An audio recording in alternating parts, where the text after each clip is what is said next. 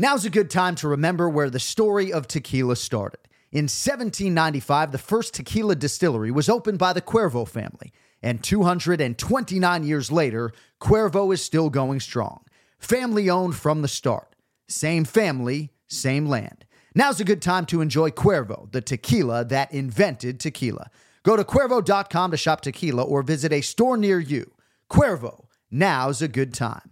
Trademarks owned by Beckless AB to CV 2024 Proximo, Jersey City, New Jersey. Please drink responsibly. Another day is here, and you're ready for it. What to wear? Check. Breakfast, lunch, and dinner? Check. Planning for what's next and how to save for it? That's where Bank of America can help. For your financial to dos, Bank of America has experts ready to help get you closer to your goals. Get started at one of our local financial centers or 24-7 in our mobile banking app.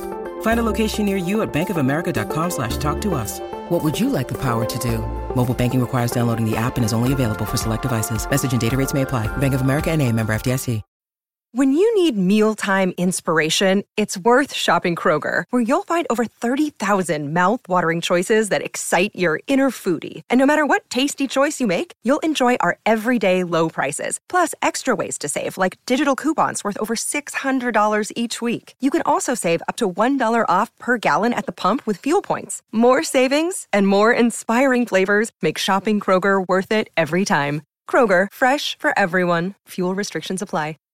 I'm Royal Oaks. Next time on Too Many Lawyers, we take on a couple of villains to sort out whether bad stuff is also illegal stuff. George Santos won a seat in Congress by lying to voters, but is that a crime? And Kanye West made it clear he hates Jews. In England, he'd go to jail for that. Here in America, did he commit a hate crime? Listen to Too Many Lawyers on the iHeartRadio app, Apple Podcasts, or wherever you get your podcasts. The Jon Anik and Kenny Florian podcast. Jon Anik and Kenny Florian. I fucking love them. I can't get enough of them. Let's hear that Boston X. Big jab there from Duffy and Frank Mir is hurt now. Down goes Duffy out cold. Frank Mir does it again. Rock'em sock'em robots here. Oh my goodness. Hyperbole. They're a couple of absolutely self-involved bullshit artists. Here are your hosts, Jon Anik and Kenny Florian. Oh, is it great to be with you Sunday, June 5th. The year is 2022. It's episode 351 of the Anik and Florian podcast. If you're on the video side today, this is quite the wardrobe coordination, huh? Flo wearing a black t shirt that says crew, and I basically look like I'm wearing a UFC crew shirt. It is what it is, huh? This episode is sponsored by BetterHelp. So, when you are at your best, you can do great things, but sometimes life gets you bogged down and you may feel a touch overwhelmed. Perhaps you're not showing up the way that you would like to. I can certainly relate. You know, there's a phrase in the song, there's no business like show business. And it says, there's no people like show people. They smile when they are low.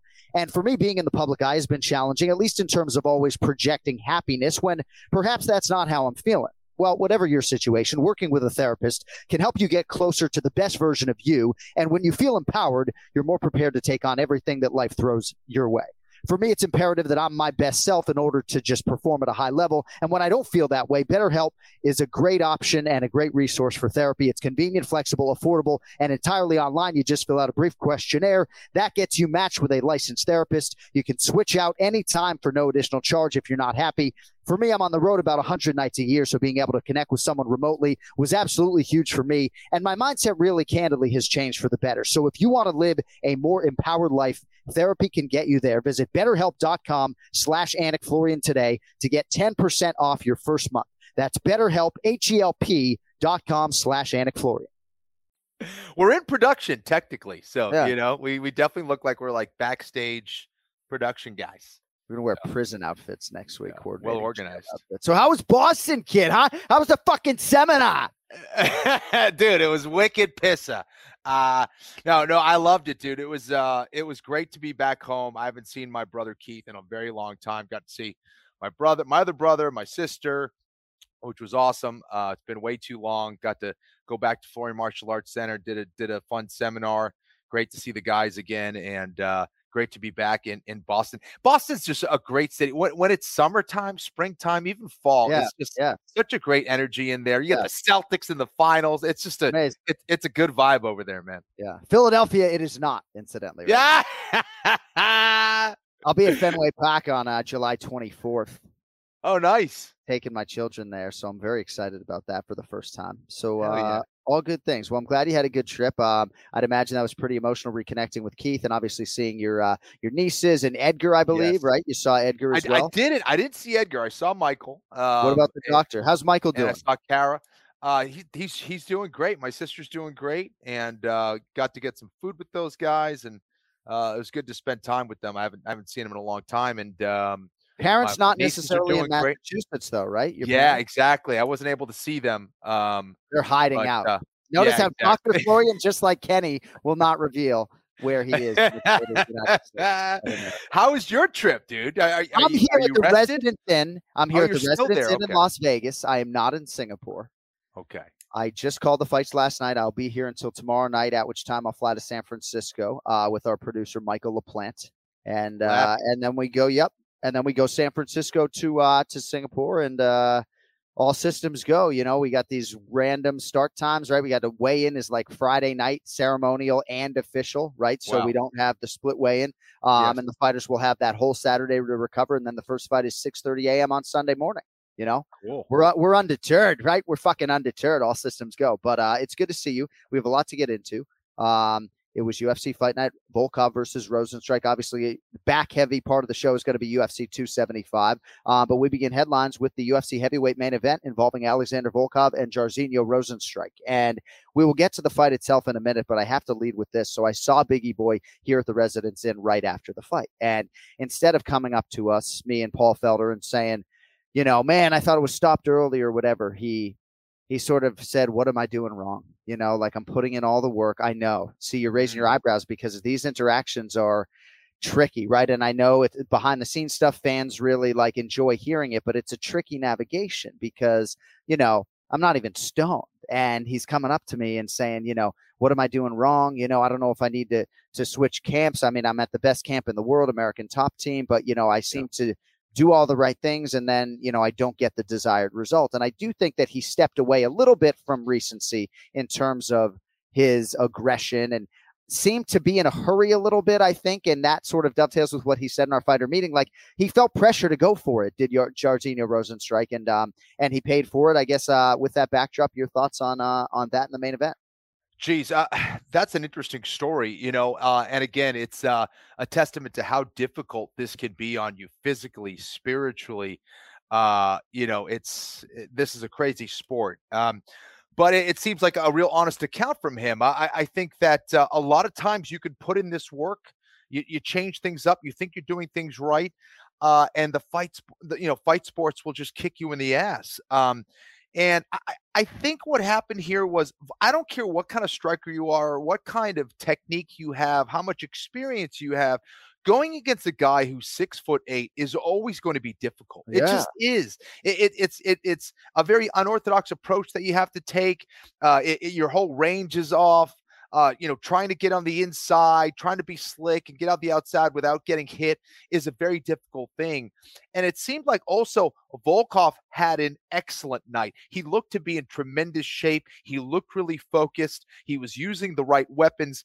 Uh, and Rozenstruik just didn't seem to have an answer. And he- it seemed like, you know, he was kind of winging shots and really didn't have much of a plan from what I was seeing. yeah Um, but um, I don't know. It's tough to say. You know, did Rozenstruik have a bad night or did Volkov have a great Right. night or was it a combination of both? I don't know. yeah But uh, uh, what a performance from Volkov. Got to feel bad for Rozenstruik, who was on such a great streak. Everyone was really high on him.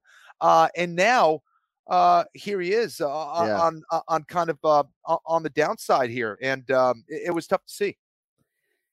Certainly I want to keep the focus on Alexander Volkov. And what I did say to Jairzinho Rozenstruik, you know, not that it's time to push the reset button, but you know, maybe you go out to elevation and uh spend a little time with Curtis Blaydes, a former opponent, right? And maybe it just gives you sort of confidence as far as maybe other parts of your game, and not that you're gonna do any great things in two weeks or four weeks or even six months necessarily. But um, you know, I didn't necessarily know what to say. I was a little bit caught off guard, but he's a great dude, and we did talk about getting him on the uh on this here Anik and Florian podcast. But yeah, Volkov looked good, and uh, you know, Volkov said to us in our fighter meeting, like, I was prepared for Aspinall. Like, I had a really good training camp. I was in really good shape, even though he has since made changes dating to that training camp. But, you know, he was crediting Tom Aspinall, you know, like he was hungry and ready to go and motivated that night. So, It- It looked like it. It definitely looked like it. That was the first thing I saw. I was like, this guy's turned on. He's ready to rock. And uh, and you could see that he's got that mindset.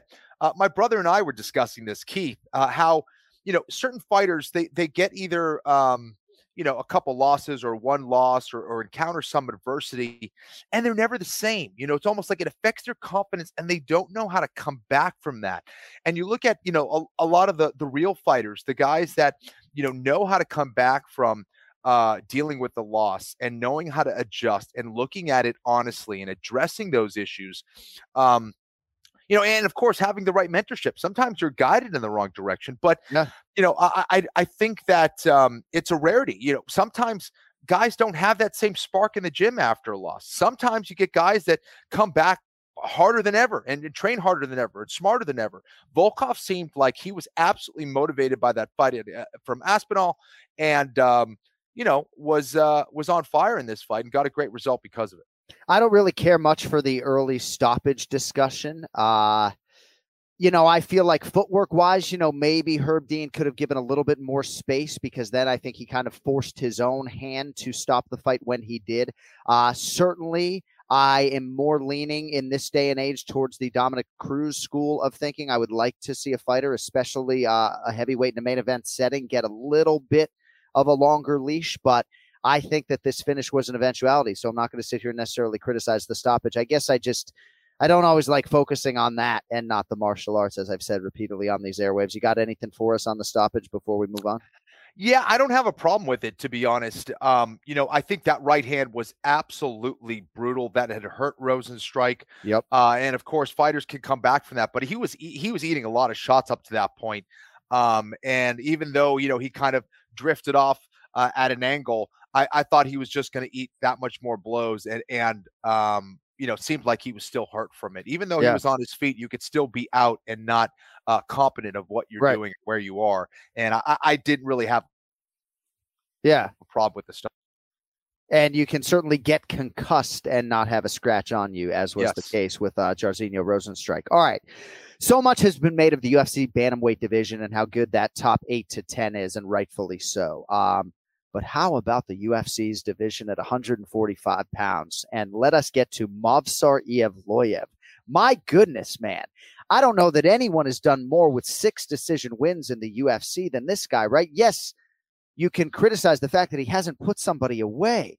But my God, if he is not just wildly entertaining to watch, mixes all the martial arts, and uh, he's fought a really good strength of schedule, and you know he beats these guys like thirty to twenty-five. Uh, what'd you think of the co-main event, and and what do you think about Movsar Evloev now injected into this featherweight top ten in the UFC?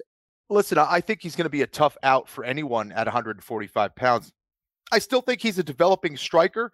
Um, I like that he was willing and seemed way more comfortable to go out there and throw uh, some some different strikes. Um, it, I think it took him a little while to heat up after that first round. He seemed like he was just moving straight backwards, straight forwards, really wasn't cutting angles. Uh, but I thought the the strikes that he was throwing seemed to be uh, sharper than he had than he was throwing in the past. I like the way he sets up his takedowns, and once he gets his hands on you, man, he's got to be uh, you know, probably the best takedown artist in that division right now. Um, he gets a hold of your leg and he's going to put you on the mat, period. Uh, so I, I think that, uh, you know, everyone's always going to try to look for the comparisons when you get a dominant wrestler like that. And, and you know, from that area, everyone's going to always make the comparisons to guys like a Khabib Nurmagomedov. I don't think he has that control aspect down like Khabib Right. did, but he's on his way. And uh, again, and even his efficiency, he's not the most efficient guy, but at the end of the fight, he wasn't even breathing. I, I mean, he wasn't even breathing, and he threw a ton of strikes. He was doing a lot of like, you know, suplexes and like a lot of like high power lifts. And the Yeah. dude, what his mouth was completely closed at the end of the fight, like he went for a walk in the park. Like, Yeah, and Ige is a tough, tough dude, man. he Ige really is is. Ige just is is not a quitter. We know that he hits hard as hell, uh, and he was fighting every second of the fight the best that he could. Just Evloev was just way too much. Someone came up to me. They're like, "You quit jujitsu." I'm like, "Ken Flo fucking quit soccer, man." But Movsar, is getting a big fight. And a lot of people who were making a case for Dan Ige at plus 310 or so just felt like he could maybe land that big shot. And even though he had some moments here or there, he never Yep. was able to do so. And uh, man, it's tough for Ige now. All of a sudden, I think he's lost four or five after a six fight winning streak. And uh, I just think it speaks to just the brutal nature of this sport. Um, but I'm just excited to see Evloev continue to test himself. I think the Arnold Allen fight makes a lot of sense. Uh, to my Oh, knowledge, wow. Arnold Allen is not matched up right now. Somebody also suggested uh, Thug Nasty Bryce Mitchell. You know, sign me the fuck up for that one as well. Um, yeah, it looks That, like divi- that would that be, division's insane, dude. I'm That telling you, man. So good. and you know, sitting home, Volkanovski, obviously, who is is completing his trilogy with Max Holloway here in a few weeks. You have the main event on ABC with Yair Rodriguez and Brian Ortega, Calvin Kattar. Uh, actually, a pretty big favorite over Josh Emmett. I was surprised to see Josh Emmett plus 195 in some spots. Um, perhaps worthy of a little more respect on the name Joshua Emmett. But uh, we congratulate Movsar Evloev and a big night for Pahumpa, who wasn't initially scheduled to corner Jairzinho Rozenstruik, but uh, I think he got four wins on this night. And certainly could have gotten another one with uh, Zhalgas Zhumagulov. Uh, great fight of the night with Lucas Almeida and Michael Trizano. Great finish for Karine Silva against Poliana Botelho. What'd you make of that D'Arce choke? Just the second D'Arce choke by a woman in UFC history for uh, Karine Killer Silva. I, I was impressed with the choke, and I was impressed with that right hand that landed, and, and then the follow up takedown. I mean, Yeah. Botelho was really hurt after that right hand. She followed up, and it, it she just she was calm throughout the fight, and then once she had her moment to finish it, man, did she go for it! And it was just perfect timing, excellent killer instinct. That was a big win for her. Uh, and, and beautiful execution of that choke. Botelho tried everything she could uh, to not tap to it, but boy, was that thing tight, man. Yeah, UFC debut for Karine Killer Silva, a teammate of Taila Santos, at least at one time. I don't know if they're teammates right now, but she's excited to see what Taila Santos can do this coming weekend against Valentina Shevchenko. And I do believe she beat like the best version of Poliana Botelho this weekend. Like she was in a very good place. The sharps were all over her. So uh congratulations to Karine Silva. All right, Ode Osborne over Zarrukh Adashev by knockout. And this is a nice knockout win over a former Glory kickboxing champion. I thought it was really interesting when Ode Osborne said in the post-fight interview that when you fight somebody like this, you you know you got to get a little bit unorthodox, and certainly creativity is no problem for uh, the budding flyweight contender Ode Osborne. But his entire UFC career, he's been a fucking math teacher in Milwaukee, Wisconsin, teaching fifth and sixth grade math. Mister O is no more. Sorry, students. He's in Florida, right? No, he's in Las Vegas. Excuse me. Sorry, I got excited. He's in Las Vegas training under John Wood, and it was really interesting to hear Ode talk about just the father figure and just not just the professional, but the personal. That how much John Wood, as a human being, has helped him. Ode's living alone for the first time. You know, moved to Jamaica from or moved from Brooklyn, New York to Jamaica when he was like nine. Like he's bounced all around. I'm really happy for Ode Osborne, and obviously gets a big knockout win here uh, over the weekend. That's awesome. It's great to hear uh, John Wood get get some love. Obviously, he's been doing a, a phenomenal job as a coach.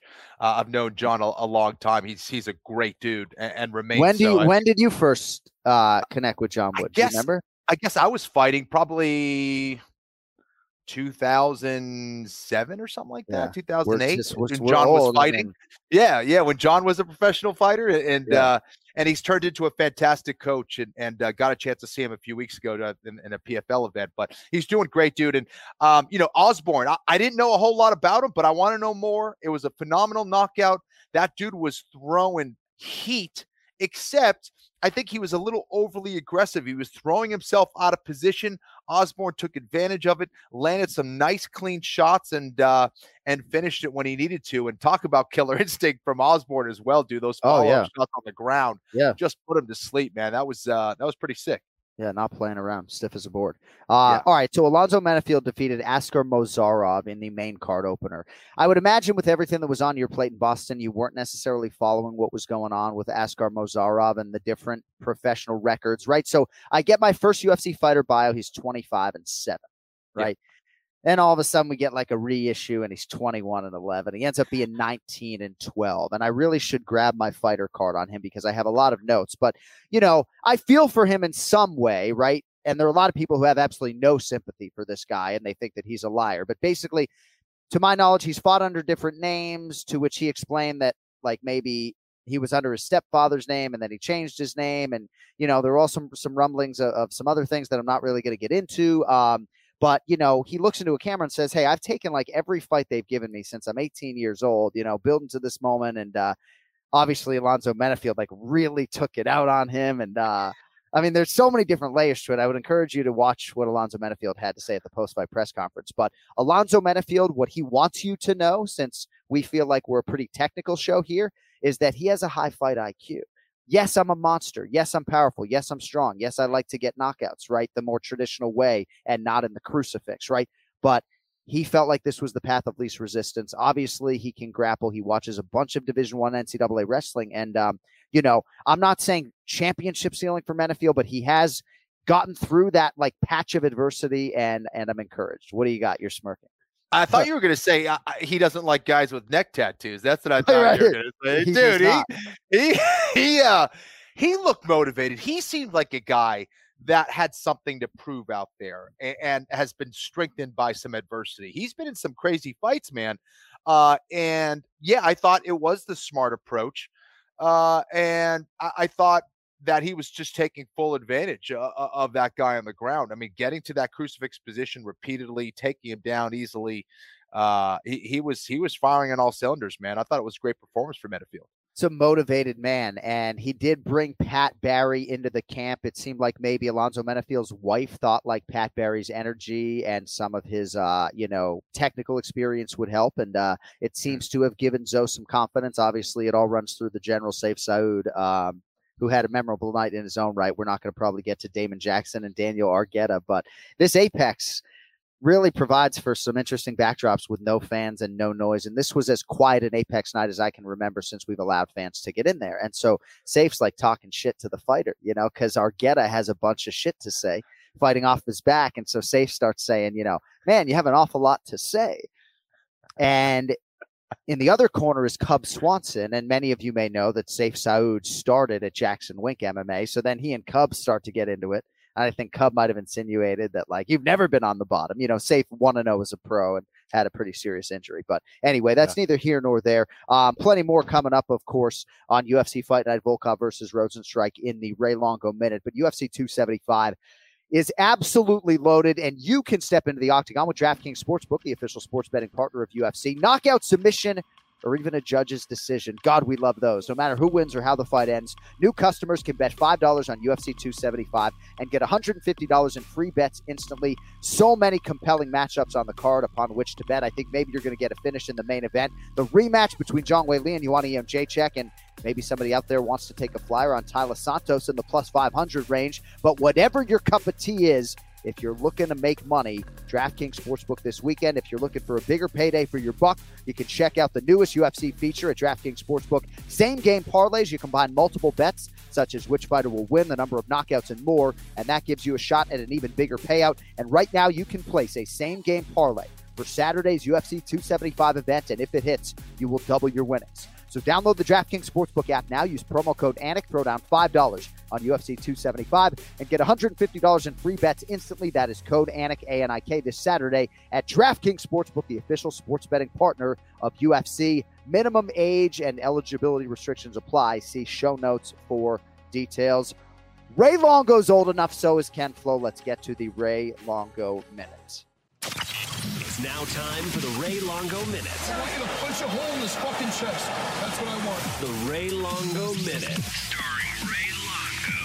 The Jon Anik and Kenny Florian podcast. Ray Oh, Longo, Ray. Longo. What's the problem? you got Look some. en- you. You got some energy today, boy. Some energy. Uh, I'm at the old Residence Inn in Las Vegas. There's like three of us here. It is You're a still there? town. Yeah, well, I'm going to Singapore tomorrow, so Oh man. Oof. I don't know if it's Casual. your television. Casual. light, but Ah, you look- just headed to Singapore tonight. Yeah, yeah. Just heading to Singapore. How you getting there? Rowboat. Oh, it's gonna be a long one, Raymond. It's gonna be. a long one. Ah. How long is that flight from uh, Vegas? I'm flying to San Francisco, and then uh, we'll hop on a different metal tube there to uh, to Singapore. I don't know, like 15 hours. Ah. Yeah, you know, it is what it is. Uh, you are looking awfully golden. Did you get in a fight with the sun? Yeah, we're starting to get some nice weather. You, know, I love good. it. You look good. Do a Look lot of bike rides. this guy is. Nah, It's unbelievable. feel the like hair's on point too. Look, he combed his Ah. hair for the show. Look at that. I actually did. Holy Yeah. shit. Looks sharp. You look like a guy with an IMDb page, and I know you have one. It's good to see you, my man. What's going on? Nothing much, man. Nothing much. Enjoying the nice weather. So uh before we get into some of the uh Serra Serra Longo related stuff, Wow. um, I just was curious if you had any thoughts on the UFC fight night over the weekend. I mean, we certainly spent some time on the main event. We talked about Movsar Evloev, a lot of finishes, uh, great fight of the night with Almeida and the Tiger Schulman product, Michael Trizano. Um, I just didn't know if you had anything for us on that. We got a lot to get to with 275 and uh, and Merab and all that. Yeah, no, no, I thought uh I thought a really good night of fights. You're right. The Trizano fight was phenomenal. You know, anytime you get one guy knocks one guy down in the first round and he knocks the other guy down in the second round and who's gonna take the third round, I thought that was uh man, that was an exciting fight. And um the Ige fight was was exciting because uh, you know, Ige's a gamer and man, he was a big underdog and after the fight for good reason. But um you can never count that kid out. Oh, man. Uh, and I thought, yeah, yeah, yeah. And I thought, uh, the first fight, uh, what's her name? Uh, Aaron Aaron. I got to tell you, Mick, you know that that's a girl that's been in the gym a couple of times. She used to spar with Mizuki. Would come in quiet, never said a word. I don't even know if I had a conversation with her. The trainer was quiet. They'd come in, they do their work. I watched her kind of grow and get better and better. I haven't seen her in a while, but man, she's really killing it, man. I thought that was a great fight for her. I thought she was having a little difficulty, but man, when she latched onto that neck, she uh, took advantage of it and finished the fight. So hats off to her, man. I think uh, I think she's just one of those girls that's a hard worker. She's young and she's got she's got a really bright future. I'm so glad you brought her up because candidly, fight one of 14, you know, she might have ended up on the cutting room floor here on the show. And I think in the women's flyweight division, uh, she could have some serious traction. You know, I'm excited to see what she can do. You know, JJ, she fought again. I, it sounds trite, but like she fought the best JJ Aldrich and smoked her. You know, Yeah, Um, JJ was looking good too. She was having a, she had you know she was doing good. Yeah. All right. So, um, you know, Aljamain Sterling, I spent some time with him in Phoenix, and, uh, you know, I don't know how long he is for this fight game. You know, maybe two or three more title defenses. You know, obviously the the neck surgery, and he's been at it a while. You know, sometimes we forget how long these guys have been at it. You know, we're going to Yeah. get to Brendan Allen a little bit when we get to the main event challenge. And, you know, dude made his pro debut at 19 years old, already has 23 pro fights. You know, it's a lot of miles. Um, but Aljamain Sterling has talked a lot about Merab Dvalishvili recently, and it was interesting to hear Aljo talk about moving up to uh, 145 pounds to pave the way for uh, the Georgian Merab if Merab can somehow uh, get a fight. You know, Yeah, no, listen, man. I, I when I heard that, hey, what a I- Aljo's just. I think he's just getting better and better. You know what I mean? Uh, what a what a nice kid. He's really. I I you know some guys go one direction after they win the title. He's definitely becoming a better person. I could see the fact that he even said if Merab wins, he'll move up to 45 so Merab could have his shot. I think Yeah. speaks volumes about how close these guys are. I mean, that I love to see that instead of you know being you've seen teammates turn on each other and it's my time and I want to fight and I deserve this and uh, they're not going to do it and I love it. I love the culture we built in that gym. I love all the guys in the gym and uh, when somebody came to me and told me that, I go, "Wow, that's just blowing my mind away." Because Merab was saying he would move down to 25, but then I guess Aljo came out and said he would move to 145. So yeah, we don't Uh, need Merab fighting at flyweight.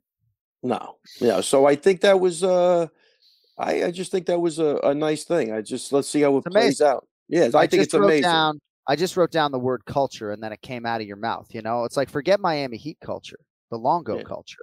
We would print the shirts that say Longo culture, but just don't want to get in trouble with Matt Serra. You know, so we're not going to print. The But you just got to you gotta leave his name out. You can't put him in there. Well, no, I, we could sell Longo culture for shirts. You know, I just don't want to offend anybody. I mean, you don't think Right. Raging Al Iaquinta would be walking all over uh, New York State wearing his Longo culture shirt? Cody, can you get some Longo culture shirts, please? Thank you. Um, Sleeveless. But I will Ah. say about Aljamain Sterling and to our Russian audience, you know, maybe this is going to fall on some deaf ears, but a lot of us in the public eye feel perpetually misunderstood.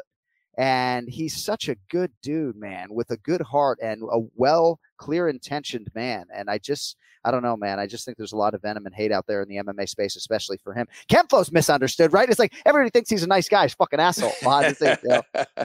no, but like even I thought he did a great job on Rogan, and I think Joe did a great job in saying you're just an honest, nice guy. Like you know, there's no. Uh, you know, he, he's he's quirky. Sometimes I think he could be misunderstood, but at the end of the day, Yeah. he does the right thing, and I think he expresses himself beautifully. So I thought, you know, it was a great job uh, he did with Rogan, and I think Joe again picked up on just what an honest, you know, down to earth guy he is. I thought it was Yeah. great. I thought it was great. You know, I should uh, I should listen to that on my way to Singapore. Uh, run some clock there on the airplane. Um, all right, UFC 275, Teixeira versus Prochazka, first title defense for Glover. He's plus 165 as the underdog. Yuri Prochazka is 2 0 in the UFC, but uh, really, I think bided his time well in terms of arriving at the UFC. He was offered a chance to come to the UFC a couple years before he actually came, wanted to accrue more experience, develop more skills. Uh, what do you think about the light heavyweight championship main event here in about six or seven days? And uh, ultimately, uh, I mean, I guess you're probably just backing the old guy, huh? Oh, there's no question about it. Listen, how could you not like Glover Teixeira and the way he handles himself as a champion? Again, it's not what people like. He's not brash. He's not talking stupid. Just a, a freaking nice guy. He goes to the local shows. He talks to everybody. I, I, dude, that's what I like. You know what I mean? I, I, I really dislike the other way. You know, so yeah, I'm pulling for him. This guy, this kid's a mad hatter. He's got some crazy unorthodox techniques that obviously, you know, could catch Glover. But I think if Glover could get that fight to the floor, he probably will submit him. You know, Yeah. so but I think, you know, this guy's he's looked really good. And he's like again, he does some he looks like he enjoys being in there. He does some crazy shit that I think will give, you know, Glover some problems, but uh I, you can't count him out, man. And, and he's got that other guy to spar with, which I think is a big help. Uh, Pereira, I think his name is. Yep. Uh, so I'm pulling for Glover, man. I don't really. I, I look. I love what he's done. I love the story, and uh, he beats this guy. It'll be that's a huge Oh, win. man. Huge. That's a huge one. And the fact that they have him at a plus 165, which isn't that bad, I think tells you something. Yeah. And certainly a Jiri Prochazka win, I think promotionally would be uh, significant because the nature of his style is such that uh, I think you'd really build a division around him. But uh, yeah. yeah, Glover's a really difficult guy to beat, and uh, obviously his won six consecutive fights. Obviously, Ken Flo needs to save some of his bullets here. Um, but I wanted to get into Valentina Shevchenko a little bit because when people ask me who is the greatest mixed martial arts athlete I've ever seen, um, maybe too simplistically, I answer Jon Jones, Kenny, when I keep coming back to Valentina, man. You know, um, as these title defenses continue to mount up, not unlike Jon Jones or George St. Pierre. And I guess the question that I had prepared for you, Ray, was that if you were able to get in Katlyn Chookagian's ear, were she to get a second chance against Valentina, what do you do? Like, what do you do if you're really trying to like beat this woman to like save save a life or so? What what do you do? Like, what you know, like, what do you do? What do you do if you're Taila Santos this weekend? What do you do?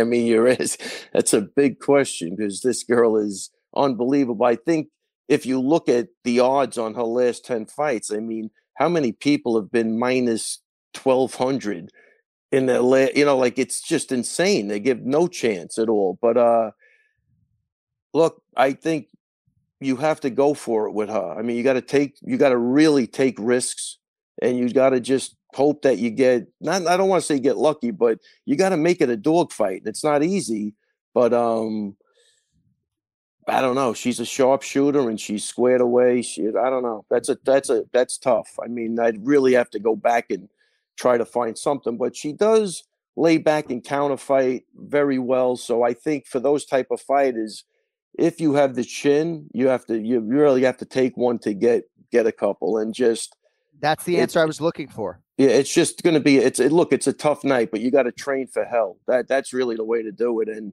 you got to go for it. There's no sitting back and waiting to try and outmatch her on the outside. I think it's going to take a it's going to take a real ugly fight, and to get her out of her comfort zone to to win, and that's not going to be easy. So, Kenny, when I was in Connecticut with Glover Teixeira, one of the things that came up in our interview was his fight with Alexander Gustafsson in 2017. He was knocked out at 107 of round five that night. And he basically said that when he went back to the corner after round four, it was like, hey, man, like, you got to go be willing to get knocked out to win this fight. And of course, Glover Teixeira was willing to get knocked out. And as such, he put himself in harm's way. And I just, you know, I don't think that Taila Santos has a particularly risk averse style, but I just I don't know, man. You get one shot to change your life, and I do think that you have to sort of lean more towards reckless abandon than Yes. like any sort of other like game plan. Like, and I hope if Chookagian gets a second shot because she's my friend that she really fucking goes for it, you know. And I yeah, think she yeah, will. yeah. That that would be the thing because she is getting, believe it or not, because she's in the gym a bunch of times. She she is getting better and better. You know, she has. If you look at her style in the last couple of fights, she is sitting down on her punches. She is trying to go for it more, and that's not easy to do when you played that outside game for a long time. So I Right. give her a lot of credit, and I don't know honestly, I don't know who's going to beat Katlyn besides Valentina. You Yeah. know, she's making these fights look pretty easy to me. Kenny, uh, I, I without giving your prediction, uh, what do you have for us in terms of Valentina? And I guess bigger picture, just trying to, you know, beat somebody that that the odds suggest you really aren't going to beat more than once out of maybe fifty times. Yeah, you know, I, I never like the approach uh, as far as preparation for a fight of saying you need to get hit in order to land a shot. Right. What what you're really trying to say is how do we get on the fucking inside without not without getting hit and hit that other guy? That's what we're really trying to say, in my opinion. Yeah. And I think that's what you got to prepare for. It's like, all right, well, if that's if if you have to be willing to get knocked out to fight, well, guess what? Any any dude at the bar can do that if they're courageous enough. So th- it's it's what's the footwork to get in there? How are you creating your angles? How are you baiting them into shots? And that's not an easy thing, obviously, you- especially when you go against someone like a Gustafsson uh, that or, or a Shevchenko. Um, but uh, it- it's all going to come down to the preparation. Now, during the fight, if you are down and you need something like that, then I do agree. It's where it's Yeah, like right, that's right. your only shot, dude. Okay, you got to Right. get on the inside. If he lands with, if he hits you, if he's hitting you, and you don't have an, you don't have the ability to get in cleanly, then you're going to have to eat some shots to land that shot. That I 100% agree with. So, Yeah. uh, it- it's a tricky, it's a tricky thing. Um, I also think Gustafsson had a tremendous night against Teixeira that night. I mean, that combination was was maybe one of the best knockouts I've seen. Uh, and in that division, period. I mean, that Yeah. was just a thing of beauty. Those uppercuts. But anyways, insane. uh, I, I'm excited for both those fights, both uh, Shevchenko and, and Teixeira, obviously. Yeah, and and let me jump in there again. I do agree with Kenny, but I am a realist, and it was like when Merab fought Moraes. I knew he was getting hit. There's nothing. I just knew it, so Yeah, I prepped him. I I had to prep him on. That's why I said, "Are you willing to walk through fire?" We said that. To, yes, I am. Well, guess what? Now's your time to do it. You know what I mean? Like Yeah. that shit. Because I think you got to go to the psychology of fighting before the technique at that point. I mean, I, you got to know who you got, right? You know, I know I know Merab was outgunned technically. You know what I mean? So I go to Plan B, and then I know, you know, what not not technically standing up, not uh, obviously anywhere else, not cardio wise, not Right, you know. right. And we knew we had to get this fight past the first round, so you have to prep a guy, I think, a little bit for the worst, and then I go with Kenny. We don't want that to happen.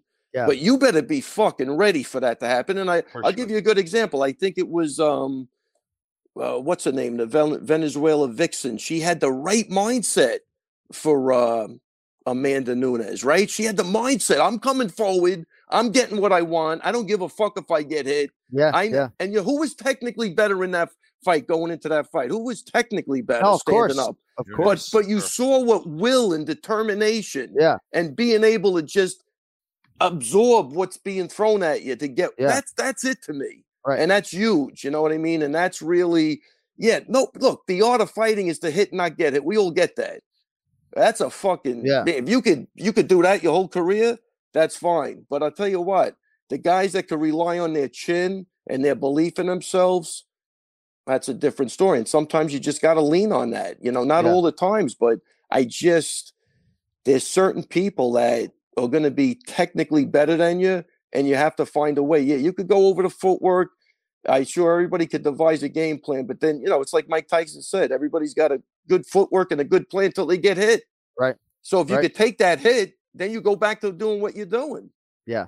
You know, but you better be ready to real. You got to some of these fights. You got to be ready to really just be. It's a war. I mean, Yeah. that's it. I, I don't know how else to break it down because it's not a a technical thing at that point. Some of these, you know, some of these fights you got to really convince people that they can do it. And I think you saw that even with, with like, like again with uh I can't. I, I'm blanking on the name. The Venezuela vixen, Juliana sweetheart. Pena. Ju- yeah, Juliana. Yeah. You saw that. You kind of knew after the first couple exchanges. I think she's going to do it. Like you know what I mean. She was determined, man, and Yeah. she had the belief. And you need everything has to come together at the right time. All right, before I get to Joanna and Jedrzejczyk and Zhang Weili and uh, Andre Fialho and then get you on out of here, I do want to circle back to Karolina Kowalkiewicz, who sent Felice Herrig to retirement with a submission. I wanted to congratulate Felice on a wonderful career and Mhm. just working her way back after the knee injury. But I need to talk about this, and um, I hope I'm not out of line, and I want to uh, get Ken Flo's thoughts on it. Right, but Karolina Kowalkiewicz will never be confused for being a submission artist, you know, kind of like present company right here. Okay. So she hadn't had a finish since hadn't had a finish since 2014. We're all very happy for for Karolina Kowalkiewicz, right? First UFC finish, right? But I've never heard a coach instructing an athlete on a rear naked choke in the UFC, as Pahumpa did, to you know put the elbows together on the choke, right? Like, uh, you know, because it seems like like somebody on my level, you know, that's one of the first things that that I was taught. I've never heard that particular directive. Like I'm not necessarily trying to talk shit flow, but you know what I'm saying? Like Yeah. I don't know. I No, felt he like was he was saying to put the elbows together. right. Like Uh, meaning well what no, it just seems to me like that's like day one advice and It is. It and- Yeah, it, it is. Uh, I, I disagree with that advice, but uh, yeah, I I, I, uh, th- I that's the way I was taught. That a lot of people teach it that way. I don't think that's the best way to do a rear naked choke, but yeah, Can you just That's why John can you- left Pahumpa. Well no That's the only, that's why. No. Holy shit! Well- I think we got to. I think we have our next super fight in jujitsu. I wish you could expand on that. Ken Flo. Oh, I've trained with a Pahumi. He's awesome. He's awesome. No, No, I Right. wish we could expand on that a little bit though, because uh, maybe I'm not putting it well. But I, it, I guess it No, just no, I know exactly like- what you're talking So, about. yeah. so what? I guess is there anything that you would uh w- w- instruct as opposed to that? I mean, certainly it seemed. I, I literally do the exact opposite. Can now let me let me be clear. It's like uh okay, can I choke someone like this? Absolutely. But again, let let's do this. Go grab a pillow and let's see how much power you have like this compressing to how much you have going like this, expanding your chest and pulling apart. Yeah, what a fucking gang. There you go. That's I what don't you know. Oh man, it's amazing. That's what you It's love. amazing. No, Yeah, I mean no, but it, it's I, it's not again, eh, maybe that's perception, you know, that's just the way I see it. Yeah, But it, yeah. sometimes there's a lot of ways, you know, to skin Yeah. a cat. So. No, of course. And in this instance, I guess I was just sort of pointing out the fact, like the choke's right there. You know, like Yeah. I bet fucking Anna could submit her right now. Like just fucking put your elbows together and choke her out. You know, and she was able to do so. And we congratulate. Jeez, ima- imagine Kenny. If great. she, Kenny, imagine she put her elbows together and she broke her grip and lost the whole choke. I mean, holy crap! What's the matter with you guys? Sorry. I hey, uh, you know, Go to serrajitsu.com right now and look up rear naked choke. you know Oh, where I'm gonna God. go. Not there. Not there. I'll go to KennyFlorianMartialArts.com. though. yeah, oh Kenny. gosh. Oh, my- Get in there. KennyFlorianMartialArts.com. And honestly, if that little sequence, first of all, if you heard all of that on audio, please go to our YouTube channel, subscribe, and watch it on video. But if that didn't convince you to go to KennyFlorianMartialArts.com, you know, Yeah. and see how he could have been a total fucking asshole to me with that, like, you know, be like, you're a fucking idiot. Like, That's the way I learned it. No, this that's the way I learned it. I think that's the way 90% of people Yeah. learn it, you know? Yeah. Um, all right, Ray, two more things before I let you go. Andre Fialho, right, out of Portugal. He trains at Sanford MMA. He made his UFC debut in January, then he fought in April, then he fought in May, and now five weeks later he's fighting in June. And I guess I'm just curious, big picture, how you handle an athlete who uh who at the highest level wants to fight that frequently because most UFC athletes won't even be afforded the opportunity to be Chimaev esque and do it. And I think for Fialho, even if he's a little sore on fight night and in training camp, he feels like this is how he extracts the best results. The familiarity and the repetitions being in the octagon as much as possible as Ken Flo shakes his head. Unbelievable. I mean, look, I think it's a case by case basis. Obviously, he's- he, he fights four times and he finishes each fight in 20 seconds. It's probably not a bad idea, you know what I mean? But if he's got a couple of wars in there, then it's it's going to eventually backfire on him. But uh, you'd have to, I'd have to see, you know, like again, I'd have to see how injured he is, where he's at mentally, and you know how old how old is he? Yeah, I'm looking for his bio right now. I think he's about 28 or 29, uh, 28 years old. And yeah, I'd, uh, probably, I'd probably pull him back a little bit, but uh, I mean, to the go by January, the. The January fight was a hard three rounder, and then the Miguel Baeza fight was a hard round, but that was a first round stoppage, as was the Cameron VanCamp one. Yeah, so it is Yeah. what it is, you know. Um, all right. Last thing before we let you go, give you a hundred dollars. Joanna Jedrzejczyk or Zhang Weili. Zhang Weili is minus one seventy. dun, dun, dun, dun, dun, dun. What do you dun, want? What do you want? Five hundred dollar bet or dun, okay. dun, dun, dun, dun, dun, dun, dun. Oh, sorry about that. Little flashback I had about the game shows. Um, that's a this is a good one. Man, Joanna hasn't fought in a while. I think the uh since that first fight, since the first fight. What what are the odds on that fight? Just minus one seventy for Zhang Weili, plus one fifty for Joanna Jedrzejczyk. Yeah, I like Joanna, but I think I'm gonna have to go with uh Wiley Coyote. What's her name? Wiley. Wiley. Weili. What? Who? Yeah, Who is it? Wiley Weili. Zhang Gesundheit. Wiley Oh, I thought you sneezed. Uh, yeah. is that not her nickname, Wiley Coyote? I know. like- Holy I crow. love that. I'm going with her. Yeah, the Coyote. Wiley a hundred Zhang, bucks. Weili. All right, a hundred bucks. So uh, a hundred dollar bet on Zhang Weili pay you like not a lot, like sixty. But we'll, uh, hey, uh, like nice bad boy gear. Is that a Chris Weidman t-shirt you're wearing today? I, I think it is. Yeah, it's an All right. oldie but oldie It's a but goodie, as we say. That's a throwback. Where's right, where, well, where's uh, Bad Boy today? Where are they? I don't Good know. question. I remember uh, meeting Robin, the owner, several times. I He believe. was a good dude. Yeah. Um, No, all right, Robin. Ray. Rob, Robin was a nice guy too. Uh, what about Sprawl? Anybody have any Sprawl shorts left? Kenny? I got my the first you're looking at the first sprawl shorts sponsored guy ever. Wow, No look way. at that. Yeah. see listeners. You hear that? You motherfucker. That means I'm old. Yeah. What'd you What'd Yeah. you get for that? Two hundred bucks, Uh if that. if that. Yeah. I like free, that. and free shorts though. I got free shorts. I'm gonna have to wear Uh, my one more round Ken Flo T-shirt next week. All right, Ray. Have a great day and a better evening and all that stuff. And uh, I don't know when we're gonna reconvene because I don't get back from Singapore until Monday night, June 13th. So it might be the uh, the Longo and Florian show, but we'll Let's keep do you it, posted man. on that.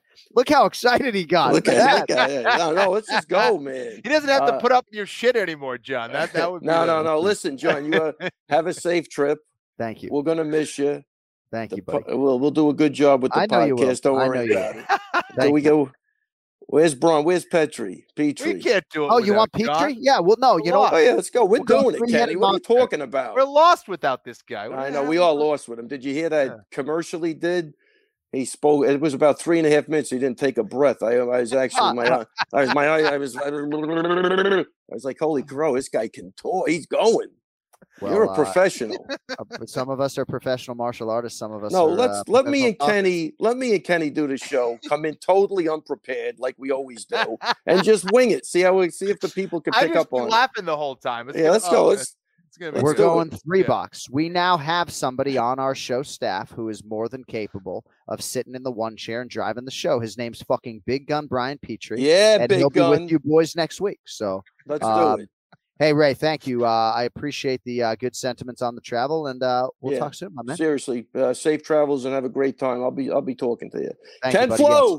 Get ready, Right. buddy. This is a bust out show. I'm so excited. I'm gonna start prepping right now as soon as we hang up. I swear to God, I'm not joking around. Take it I easy, know, guys. I know. Uh, I'm you, out of here. Good luck prepping the fucking UFC 275 recap before they fight. He's a trip. Seriously, go dude. prep it before they fucking fight. The Ray Longo Minute every week here on the Anik and Florian podcast. All right, it is now time for the pronunciation of the week as we call on our executive producer, Cody Merrow. Hi, Cody. How's it going, gentlemen? That was great. a lively Ray Longo minute, huh? He looked great. His hair was amazing. Uh, I don't. Well, you What's guys had. up? Did you did you battle? Did you fight the sun? I think the sun lost. the sun lost to Longo. You're right. Yeah. So, wow, um, that, that did not hit at all, did it? Yeah. You guys gotta wake up. Uh, no, I no, it's good. Just tell me it Uh, wasn't funny. No, just well, tell hey, me it wasn't my- funny. Moving I- on to the pronunciation of the week. I mean, I felt like I kind of got stonewalled when I said uh looked like you got in a fight with the sun. Uh, but it is what it is. All right. This Chinese fighter is a contender series alum who makes his UFC debut in Singapore. Uh, and he will do so against Mean Machine, Steve Garcia, uh, Cody Merrow. Of whom am I speaking? So I brought this one so that everyone can see I'm pretty sure that's pronounced Miesha Tate, and she's a female who fights out of America. So I don't know, Jon. You might want to check your your data there. Um, so the fighter goes by a singular name spelled. This is for the audio folks. M A H E S H A T E. And man, fuck if it doesn't look like Miesha Tate there, Ken and friend, huh? it sure does. So uh, one name on Batman, but I think Uh, this uh, is Machete. All right, let's hear him. Mahashata Chaisar, Mahashata Chaisar. Oh, uh, Mahashata. I said Mahashata. Mahashata. Anik, good luck with that. That sounded like he was doing an incantation. Like I'm Jon, afraid to go to bed that. tonight. Hey man, sound like something out of Stranger Things. It's all about practice, you know. Damn. Hey, and practice it, makes better. That's right. Never perfect. Never perfect. Right. I mean, like over under eight hours of practice, Bruce Buffer puts in his room for these pronunciations. Yeah, I mean, I don't want any Eight? part of that. Bruce, Huh. Bruce, isn't, Bruce isn't getting that. I love Bruce. He's not he getting doesn't that need one to right. practice. Yeah.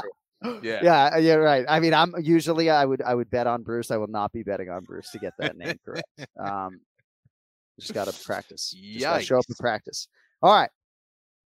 We have a lot of selections to make for UFC 275. I think seven of them to that end. Without further delay, let us get to the main event challenge. It's the main event challenge. Anik, The time is most definitely now. Florian, I finish fights. I'm gonna do everything possible to win. the main event challenge. The Jon Anik and Kenny Florian podcast. What's Yo, up? there he is. He's back from the dead. Back from you the dead, feeling? baby. I'm good. My ears are still clogged, which is really annoying. Damn. Little little flament up here, but I'm like hundred percent better. I went to work last week and I'm feeling good. Just wish all this shit would pour out of my head. But we're here, baby. Seven fights. Let's go. Nice. You should have called out sick last week on the Anik and was Florian podcast. I, I, I never I had a fever and I'm ne- I never get sick and I never have a fever. My fever is like one on one. And my wife's always like, let's watch it back. Let's watch it back. I was like, I don't know if I want to watch this one back, but I was like, you know what? We should watch it back because I kind of don't remember like a lot of it. I believe it. I was like, I'm, I said, I was like, I'm pretty sure we talked about Winnie, and my wife's like, well, we got to watch it back. I was like, all right, let's watch it back. Yeah. It no, was rough city, and- boys. No, and obviously you focused enough for however many minutes it was to get through it. Uh, but Yeah. I can just tell knowing you. Um, And it went two for all my picks. So what are you gonna do? Here you go, big guns here, man. exactly right. But Here yeah, I mean, is. Uh, this dude ain't gonna fucking bang in sick. I mean, it's just No, never. And and and Winnie, if you're watching, uh, sorry about the language. Kind of is what it is. We have a show called She's Anecdotes on this channel on which we don't swear. If you're She's used to it. Her her father is a uh, professional driver, and when I get Right. in my own personal vehicle, it becomes an aggressive get the f out Oh. of the way driver. Yeah, I keep it calm when I'm representing a company. When I'm in my own car, it's like, hey, let's hit the brakes. What are you doing? Cincinnati is notoriously for uh, having really bad drivers. Quick question, Jon. I don't want to get Yes. off too off the rails here. I wanted to ask you this last week, but my brain was melting. So last week or two weeks ago, there was a picture going around the internet of you and Jason Anik, the great Jason Anik, when you were kids. Right. Jason was in the forefront with glasses with a lady, and you were in the background, and everyone's like, Right. like, hey, who is this? You know. So I gotta wonder because I don't know a ton of twins. Who got the most chicks of growing up between you two? That's a good question. You know, it was pretty close. I would say he was a little bit more selective at times, if that's fair. Oh, Uh, but it's not okay, like I was some huge volume guy necessarily. Sure, Um, sure. But um, I guess if I would have any, re- guy. I guess I mean, I guess if I uh, would have any regret, no, I mean there was a night at Gettysburg College where I think I, I kissed three uh, three ladies in one evening. I was Hey, Oh, hey, um, hey. but no, but no, Okay. not inordinately a volume guy. Um, but uh, hope your wife enjoys this particular main event challenge, Brian. Um, but no, one thing that we uh, I was talking about with Paul Felder actually last night, and he said, "Do you ever regret uh, not going to one of those twin conventions with your brother when you guys were single?" Yeah. And I said, "We can still go and get something done there. I mean, you just don't know, right? I mean, you never Right, know. hey, you never Walk know. in there now, and uh, That was a question I had, Bernie, because you know Jay in the Yeah. picture, Jay was with the chick, and I'm like, Right. you know Well, what? They are very, i- they're very identical. And again, I don't come from really anybody. My, I have a buddy who has twins, but they're not, they're not identical. And uh, I just was wondering, I was curious. Yeah, I mean, I guess when we were together, the the woman that we both uh, we both got the girl that we were each at. We weren't necessarily into the same women. That's good. You know, That's good. Um, yeah. and you know, so it is what it is, right? There it is. All right. Um, All right, so we have uh, seven selections today. I did have one off-topic thing to get to with Brian Peach. We have 27 minutes here before Game Two of the Celtics. So, Yes. um, but it looks like oyster crackers or your some Cincinnati-made oyster crackers are your go-to snack. Is that correct? Yeah, well, so we have we have Grippos, which is a barbecue chip. Not a lot of people. Cincinnati, by the way, you know we know we're known for our chili, but we have some of the best food everywhere. I have an Italian restaurant. If you boys ever come to town, my treat, knock your dick off. I mean, this Italian joint is good. I'm Um, not but sure I we have- want that. I don't know. Yeah, right. You might want it, Ken Flo. You might want it. But the oyster crackers, you put a little hot sauce on them, and it's like a delicacy in Cincinnati. They're made in Cincinnati. Skyline crackers, or you know, when you sit down at Skyline, they give you a bowl of crackers. It's kind of the thing. But usually, my go-to are Grippos, and with and they're spicy and they clean me out a little bit. I was all out, you know. So I had I had the midday crackers, you know. All right. Um, but yeah, they're they're tasty, boys. I'm glad I asked. No, Skyline sort of rung true with me. I've heard of that before. All right, seven Yeah. selections today, boys, and we're going to begin with a prelim at welterweight that we just discussed. Andre Fialho minus 155, taking on Jake Matthews plus 135. Fourth UFC appearance for Fialho, Bry. All of them here in 2022. Just knocked out Cameron VanCamp May 7th. Five weeks later, he draws Matthews, who has 15 fights worth of UFC experience here on which to draw, and he is still remarkably just 27 years of age. Brian Petrie, who do you have here, Fialho or Matthews? The Terminator's back. Fialho just doesn't stop this guy. Uh, I love that he's staying active. I heard you ask Ray if it's a good thing or bad thing. I think it's there's right now it's just kind of a groove where training confidence in his body are all on the same page, and that doesn't really, you know, happen. And he can only speak for so much how his body actually feels, but he's obviously finding this groove that he wants to keep it going here. And I think he rolls here, boys. I think I'm gonna literally get off this podcast, drive to Indiana because this line is gonna jump. Minus 155. I feel like I'm stealing here. Um, I'm going to go put a- an irresponsible amount of money on this. But Matthews was supposed to be the next big thing, right? He was supposed to be Australia's next big thing. And then it kind of never really happened. He fell short. And besides the leech, all of his wins are guys who are not within the promotion anymore. You know what I mean? So it's like you can't really cap this guy. And, and I do think he has some good skills. I think he mixed it up pretty well, but he has fallen short at times. And then when you look at the Sean Brady fight, his last fight, who I have Sean Brady in high regard, you can really tell the separation in the of the division where Jake Matthews is at and Sean Brady here. I like Fialho big here. Another big KO, another big performance. The tournament keeps rolling, baby. Yeah, Kenny, I was off on my forecast for this betting line. I thought Fialho would be closer to minus 200, minus 155 i- is quite an appetizing price, at least for Bry. How do you handicap it? Yeah, listen, I, we called Jake Matthews' first fight uh, in the UFC, uh, so we, we've been watching him develop. I, I so you know, I, I guess I'm emotional in that regard. I, I- I like the kid. I, I think I still think he has a lot of potential. Has he developed the way I thought he would, though? I'm not so sure. Um, and, that just might take more time. But I, I, agree with Brian here. I, I think that Fialho, um, you know, is the favorite for a reason. Um, I, I think the kid just hits very hard, and I think the tougher the fight gets, the better he gets. Um, and Jake just has to be so much more technically superior than him, and I don't think he is. Um, I think it's going to be a tough out for him. If Jake's ever to, a- able to put Andre on his back, and maybe he can do some stuff there, but Yeah. I, I think it's a tough out for him. I like Andre here as well. All right, next up, Brendan Allen, minus 240 here in the middleweight division, taking on Jacob Mamba Malkoon, who is plus 195. Brendan Allen is only 26. He's 18 and 5 as a Wow. pro, made his pro MMA debut at 19. He's 6 and 2 in the UFC. Uh, and on the other side, Bry, you got Jacob Malkoon, had the wrestling going on route to a couple straight wins. Who do you have here, Malkoon or Allen in the featured prelim on E ESPN2? I mean, are we really getting Brendan Allen at a minus 240? I mean, no disrespect to BA, but the last time he was that high, he ran into my boy Chris Curtis, and that didn't end so well for him. But Man, listen, the the action, Action man, Man. he saved my life. That's a story I have to tell one one day on the podcast. Wow. Um, but Brendan Allen is, you know, he's very good. He's young. He's he's, he's willing to fight. He steps up on short notice. He looked pretty good in the Sam Alvey fight. He choked out Sam Alvey. He's willing to go up to 205, willing to go up 185. But 240 is just too much of a guy. He's just a little bit inconsistent. Jacob Malkoon gets slept on a lot. You know, he got brought in as Robert Whitaker's buddy, got slept by Phil Hawes, but has rattled off some dominating wins and, gra- and, and really grappling base, ignoring, let me jump on your legs, let me take you down, Yeah. hold you down. I'm not going to threaten you with a lot, but good luck trying to get up because my cardio is going to be able to keep doing this. Brendan Allen, the only fight we've seen him off his back is against Chris Daukaus. He's a very good grappler. He's got all types of submissions, but the Daukaus fight, when he got taken back, it was a lot of sweeps, but we've never really seen him plan it there. Now, there's a lot of jujitsu guys in this world who are, are exceptional everywhere. Kenny's going to address that more, than, you know, because he knows a lot more about it than I do. But when you're looking at a seven fight card that we're going to pick here, I'm, I'm looking at dogs. And I Yeah. think Malkoon at plus 195, almost a two to one, is a nice little dog here. I think Yeah. he could really come in there. And if he plays the same game that he always does, cardio is king. And, and I like Malkoon by decision.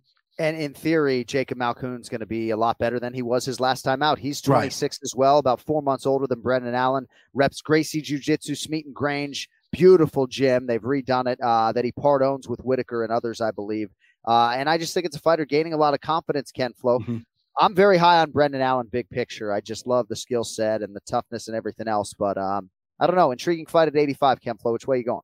I I think it is as well, and, and I totally get why Brian's going the way of, of Jake, Jacob Malkoon. I, I think he's going to be tough, and Brendan Allen sometimes has a tendency of getting a little crazy out there, and gets overly aggressive, throws himself out of position, and he starts to eat big shots, and then he gets even more emotional, opens himself up, and then he gets hit and, and, potentially loses the fight. So. I don't know. I, I thought that Brendan Allen, um, you know, he I, I agree. I think he's got a ton of potential. When he's at his best, man, I, and if he is at his best, I think he wins this fight. Um, you know, I, I think uh, both on the feet uh, and on the ground, I, I think he could get it done here. Um, but it's going to take some, you know, discipline, mental discipline, uh, good conditioning, which I think he'll come in with. Um, and, and just he needs to learn from ex- his experience and, and get it done there. I think Jacob has a good shot of getting it done. Um, but uh, I like Brendan here. Uh, yeah, I like Brendan here. Yeah. And you can be sure that we like the disagreement. And I know I speak for Cody. Loves when you guys are on opposite sides. All right, at welterweight, representing Perth, Australia, Jack Della Maddalena, minus 135, taking on Ramazan Emeev, who is plus 115. Ramazan Emeev, sneaky 5 and 2 here in the UFC, uh, but he is coming off a loss. Della Maddalena has not lost in a while, started his pro career 0 and 2. He's now reeled off 11 in a row after making good on the UFC debut earlier this year. Kenny Florian's going to lead the dance here because listeners get all bunched panties when he doesn't lead a couple fights. Della Maddalena or Ramazan Emeev for you, Flo? Gosh, that how about those names? Those name pronunciations from Anik. Um, so listen, I, I- really like this fight. I think there's a lot of value here with Emeev. He's a tremendous grappler. Um, I still, I still want to know how Della Maddalena is going to do on the ground, on his back. Can he get back to his feet? Um, can he uh, be a threat on the ground, submission wise, against someone like Emeev? Um, I, am not sure, but I tell you what, on the feet, Della Maddalena is a problem. I, I think he's slick with his striking, his angles. I haven't seen someone move and counter like that in a long time. Um, so I'm just going off of that. I, I think I think he gets it done on the feet. I think he finds a way to to, Yeah. to catch uh, Emeev and find that chin. And uh, let's go with Della Maddalena. Let's go. I think it's really good matchmaking. And I think there's so many people out there who think they would be the greatest UFC matchmaker in the world. And there's a lot that goes into it. But I think this is really a good litmus test right now for uh, for both guys, but particularly for uh, for the Perth native, Jack Della Maddalena, Brian Petrie. Your mic is hot. Which way you going? I got the googly eyes, boys. I've talked about it before. Jack, three name Jack, man. I tell you, so- tell you something about this guy. You know, one official fight in the UFC. He's looked good in the contender series, but the way this guy moves in the pocket, you know what I mean? And and there's not a lot of UFC fighters that are very comfortable in that boxing boxing pocket. They're either in or they're out. They're in or they're out. He like he lives in that pocket. It's almost like a hundred dollars that lives in Kenny Florian's pocket. It just feels right, boys. And he looks really smooth in there. And and, and we were talking about uh you guys were talking about earlier, like fighters that need to go for it. This is a guy that likes to go for it because he's in there and he's moving, he's shifting. And I think that's going to play well for him with Emeev because Emeev's going to want to clinch, try to take him down. And there's a lot of questions that we need to be answered here in Jack, uh, Jackie D. Um, one being the fact that what was the takedown? You know, he's got an early loss, he's got a, a submission loss early in his record. He also has some submission wins, but Emeev is an awkward, tricky, fucking frustrating guy. You know what I mean? He has a decision loss coming off of Danny Roberts, split decision, which was very close, but you have five UFC wins with no finishes. The minute you leave the cage, people forget about you. I think you need to come out there and you need to make a stamp on it. And the way the judges have been judging, clinch control goes out the window. We had a fight this weekend with Jeff Molina. Was very close because Zhalgas was clinching him. Holly Holm had a lot of clinch control. They're scoring damages. I think with Jack Della Molina likes to be in the pocket, likes to be inside. I like the little short inside shots. It's going to hurt him. Give me Jack Jackie D by KO here, baby. I love it. All right, both guys like Jack Della Maddalena in the main card pay per view opener. And by the way, if you are curious, his last name is Della Maddalena, right? Like he has two last oh, names. so he doesn't he doesn't have three names. Gotcha. So well, no, I think three name Jack is a great way. Three name Jack, you know what I mean? Yeah. I, so yeah, I got you. He just basically told us that you know I wouldn't say oh nice jab from Maddalena. I would Right. do the whole Della Whole Maddalena. thing. Gotcha. Gotcha. Um, so, all right. Moving on down the pay per view main card, big fight at flyweight. Manel Kopp minus 220. Rogerio Bontorin is plus 180. So, Bontorin had a win overturned last year for a positive test for a banned diuretic. So, technically speaking, and what other way would we speak here on the Anik and Florian podcast? But technically, uh, especially when it comes to my jujitsu stuff. Uh, last win for him, though, technically, came August 2019 against Raulian Paiva. On the other side, I love me some Manel Kopp. Two straight finishes over two guys who looked pretty good last night in Zhumagulov and Ode Osborne. Bry, talk to me. You going chalk with Manel Kopp or what? Oh yeah, I'm a Manel Kopp fan. I'm on the train, baby. Uh, it sucks that his last fight got pulled from some picograms, but he's here. Obviously, you know he, he did the uh, USADA stuff, whatever that may be. I'm sure he's going to get a little heat for it. Sure, that's going to be some trash talk in the future. And Kopp's biggest weakness is is you know, or has been in at least in the past, is getting taken down, getting submitted. And Bontorin's the guy that does that. I like this matchup for him because is a prove it matchup. Let's prove that you can stop this big muscle bound Brazilian from taking down, taking your head off, submitting you, ground and pounding you. I have some little birdies in Vegas, some friends in Vegas that train with Manel Kopp, and apparently his explosiveness is a powerful. His cardio is off the charts. Like he's he's the man when he's in the gym when he's focused. And that's the thing is we've seen it, but then um, besides these last two wins, it's been kind of lulling, you know. And I think Bontorin can kind of get you in that space because he throws a lot of power. However, I think this is, you know, the question is, is he going to stop the takedowns? I think he will. I think Manel Kopp by KO here. I think it's going to be, be a gorgeous knee or some kind of overhand right. I think he's going to catch Bontorin there. So I'm uh, I'm huge on Kopp here. Ken Flo Manel Kopp minus 220. Rogerio Bontorin plus 180. Your thoughts? Portugal versus Brazil. I love it. Um, listen, I, I was high on Kopp, and then he he came into the UFC. And I felt like he was a little tight. He wasn't letting his hands go as much. But now I think we're seeing the real Manel Kopp. I, I, I think he's firing all cylinders now. He's comfortable in the octagon. Uh, and he's going to be a problem, man. He's a guy that definitely could be fighting for the belt in the future. Um, Rogerio Bontorin, I think he's he's a tough matchup. Um, but I don't see him as, as a big time danger. I think Kopp is the more dangerous guy. Kopp is the guy who's going to go for the finish here. And uh, I, I like the Portuguese fighter, Manel Kopp. All right, next up, you might hear an uptick in my energy here a little bit. Featured bout at 115 pounds, a rematch of one of the greatest fights in mixed martial arts history, men or women. The former champ Zhang Weili minus 170 against the also former strawweight queen Joanna Jedrzejczyk, who is plus 150. So, as most of you know by now, JJ has not fought since that first meeting, uh, which was 2020. Zhang Weili has twice fought since that, both against Rose Namajunas Kenny. Both of them losses. Zhang Weili, the favorite. Joanna Jedrzejczyk, the underdog. Who do you have?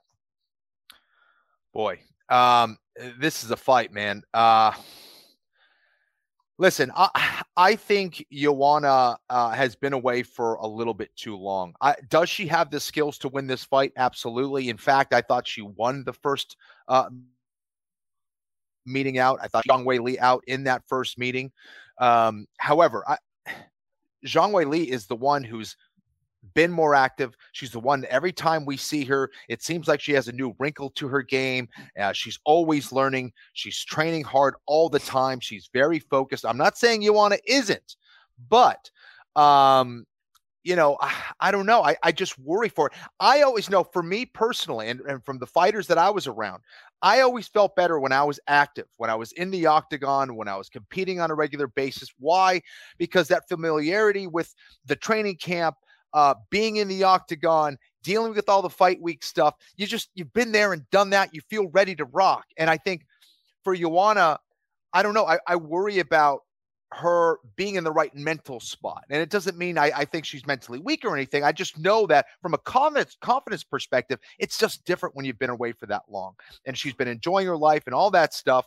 Um, I don't know. Training knowing you have a fight on the horizon is way different than just training. And, yeah. and that's what concerns me most here. Uh, I'm a huge Joanna fan, and, and, and it pains me to say this, but I think Zhang, Zhang Weili uh, is poised here to get the win. I, I think that she is the fighter that can make more adjustments in this fight as well. And I think she's going to be able to make them here. And I was impressed with her, her with her wrestling in that fight against Rose Namajunas. She seemed yeah. like she was totally different. She's adding that wrinkle. You could see she's working on those skills. Training with Henry Cejudo and those guys in Arizona, I think, is doing her well. Um, I like Zhang Weili here uh, for for the win here against you. Nicely done, Ken Flo. And you can always like lead your handicap with the layoff as you did, right? I mean, this is a huge layoff. Like I I I understand why most people that I've talked to about this fight are leading with that. You know, um, I don't know how immune she is to it. Uh, I also think the mm. Singapore angle is something that you could, in theory, factor into the handicap. I know she arrived early, but it is going to a different part of the world and, uh, you know, fighting at a different part of the day. Uh, Brian Petrie, which way you going on the uh, featured bout in the strawweight division? So Kenny leads with a really good point about the layoff. I'm going to lead with something a little different now. Full disclosure, boy, were we in the trust tree? Because I'm gonna get a little vulnerable yeah, yeah, here. Yeah, yeah. I, I, got, I, got, a, I got a pretty big crush on Joanna. Okay, a All pretty right. good. She does something to me, boys. Okay, swagger, confidence. I don't know. She, she makes good. me feel things. Okay, she looks good. And I, she looks good. I'm excited that she's back. Um, and I, am 100% biased, right? I mean, that's just the way the way yeah. it's gonna be. Okay, so if you come at me in the comments, oh, you know what? Yeah, you're right. Okay, you're right. Save it. Save your energy. But listen, the first uh, fight I, I think is gonna be. You always re, you know, there's always so many good fights coming up in in, in every year but that will always be top five greatest fights of all time for sure, if not number yeah, one. It was, yeah. it was, an incredible fight. I do think Joanna won that fight. I think she edged out, but again, it's not going to be something that I'm like, oh, it's a robbery or whatever. You know, we don't say those words around here. But she's been off for two years.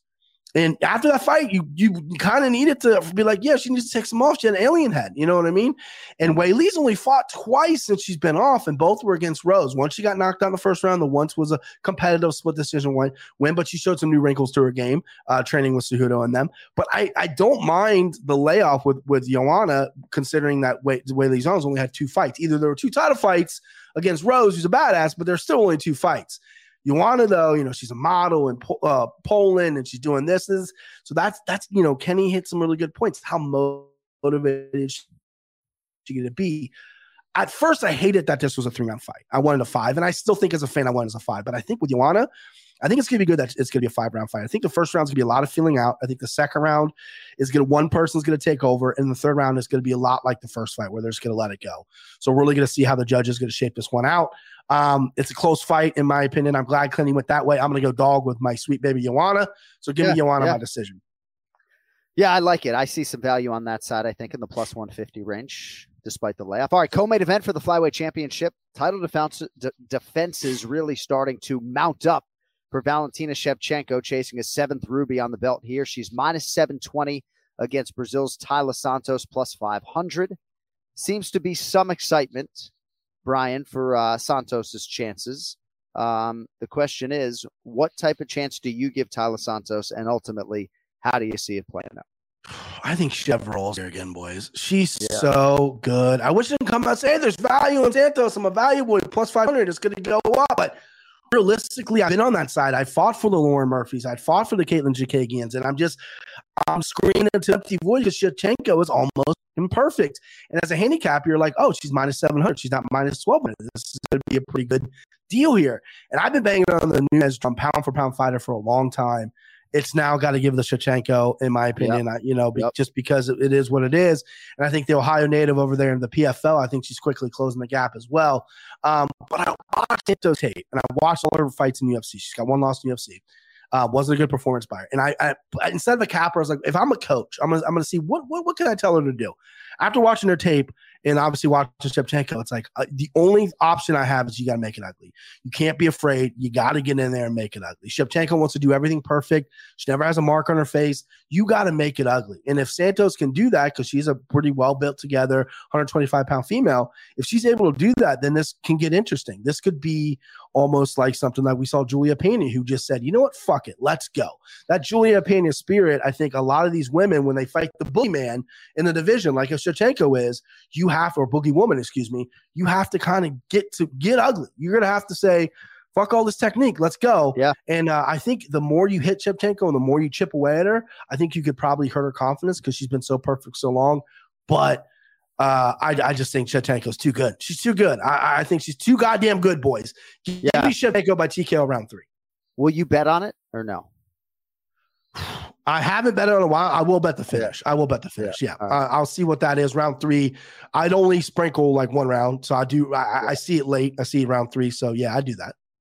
Kenny Valentina is so methodical, like scary methodical. She fought twice in 2016, twice in 2017, 2018, twice 2019, right? Like everything's methodical. No weaknesses, at least that I can really see. Um, and she's not getting worse. Like she's the opposite of a fighter who sort of rests on the laurels. She's constantly evolving and trying to train in different places with different training partners that make her uncomfortable. All the maintenance that comes with that. She gets to Singapore way fucking early, you know, always looking for an edge.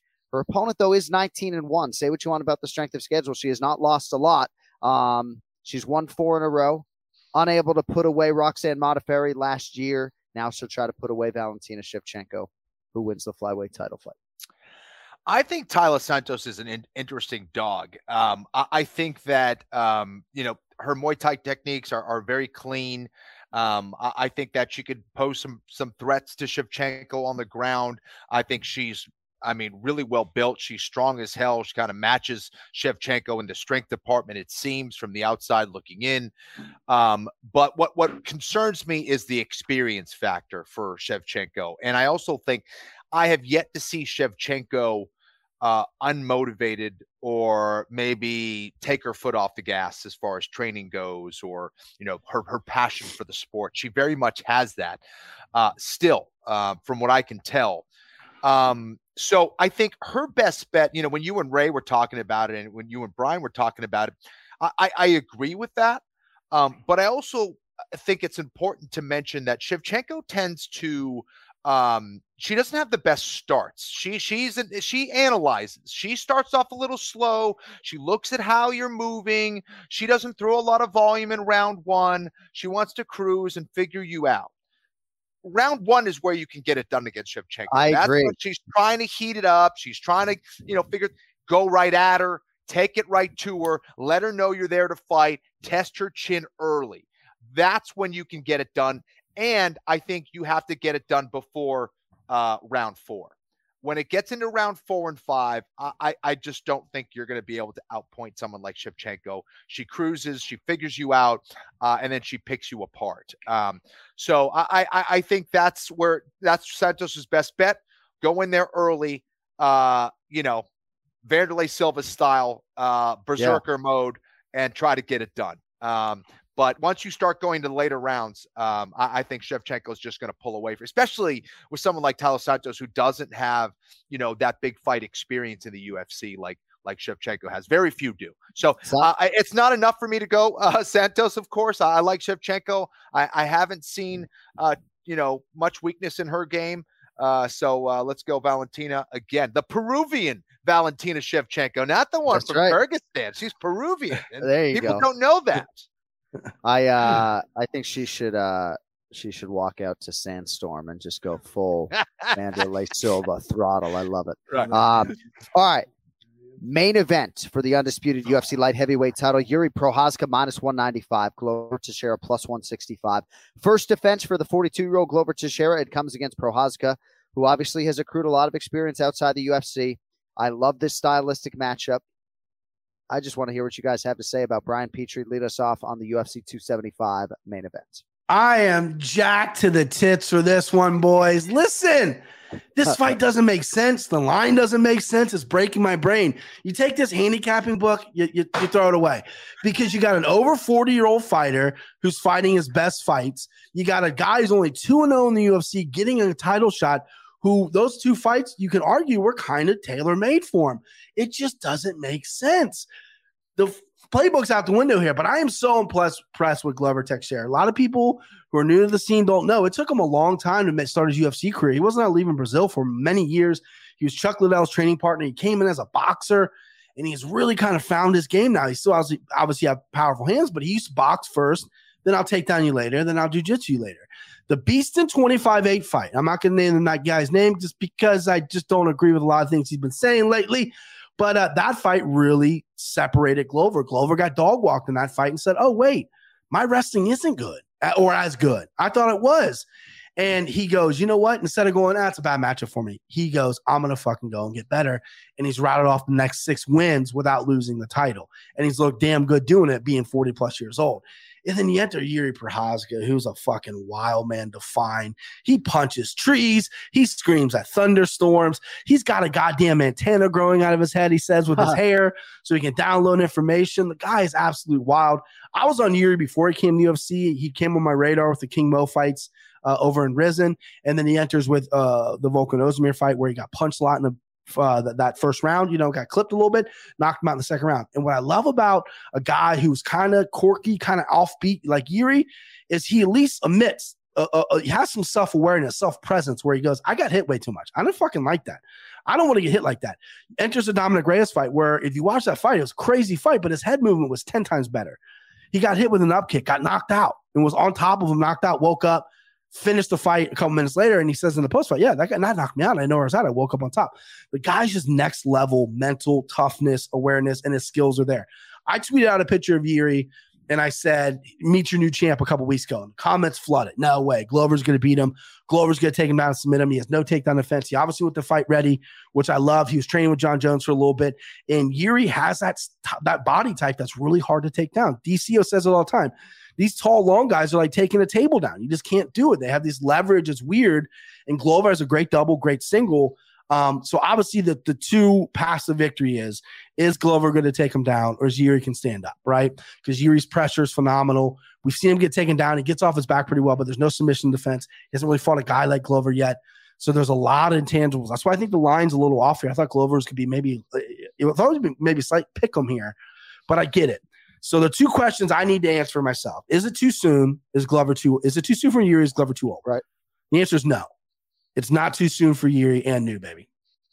Let's go. Yuri Prochazka and new for Brian. And new have a new UFC light heavyweight. By champion. KO, by the way, excuse me. By KO. Yeah. I think he's going to do it probably early if he's going to have to do it and the knockout will probably be like minus 125 or so. Yeah, so. because he, will have to do it. I'll play knockout. I'll play Yuri. I'll play knockout early. Um, I think we'll catch him with something early because the longer the fight goes, I mean, we've seen the Anthony Smith fight. I mean, Glover Teixeira just doesn't slow down. He just knocks your fucking teeth out. So uh, I love this fight. I love this fight, boys. All right, Kenny Florian three times fought for a UFC championship. Yuri Pro yeah, fighting for a UFC title for the first time this weekend. Your thoughts on Prochazka and Teixeira Ken Flo, and ultimately who wins and how? Big Yuri Prochazka fan. Uh, do you remember that I picked him in his UFC debut? Do you remember when he was going to fight the other guy and everyone's like, Yuri doesn't have a chance. He's fighting Reyes. Yeah. He says Reyes going to kill him. You know, yeah. Nah, I, I, I picked Prochazka. I'm a huge Yuri fan. I think he's, uh, you know, talk about berserker, barrage. This guy, he wants to kill you. He doesn't want to beat you. He wants to kill you. Um, I, I love his style. I'm a huge fan.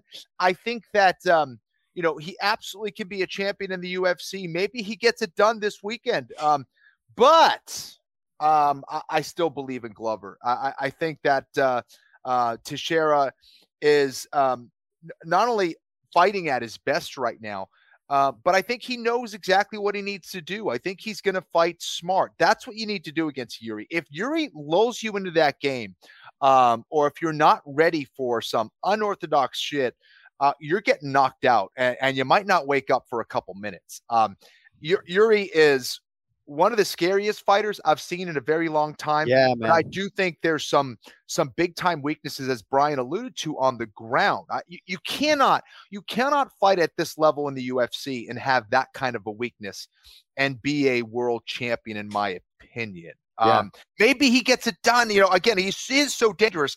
But I, I see that vulnerability with his wrestling, and especially on the ground. If he's on his back, Glover finishes him. Yeah. I mean, look, yeah. look what look, look what Glover did, uh, you know, uh, against the Polish uh, fighter, uh, you know, uh, Blachowicz. I mean, it was like it looked like he made Blachowicz look like he never did jiu-jitsu in his life. You know, Right. it made it look easy. So I, I- think Teixeira knows the path to victory here. Uh, I also think Teixeira is pretty clean with his striking as well. His footwork looks a little better. There's times where I get a little nervous where maybe he's not moving as fast as I would like.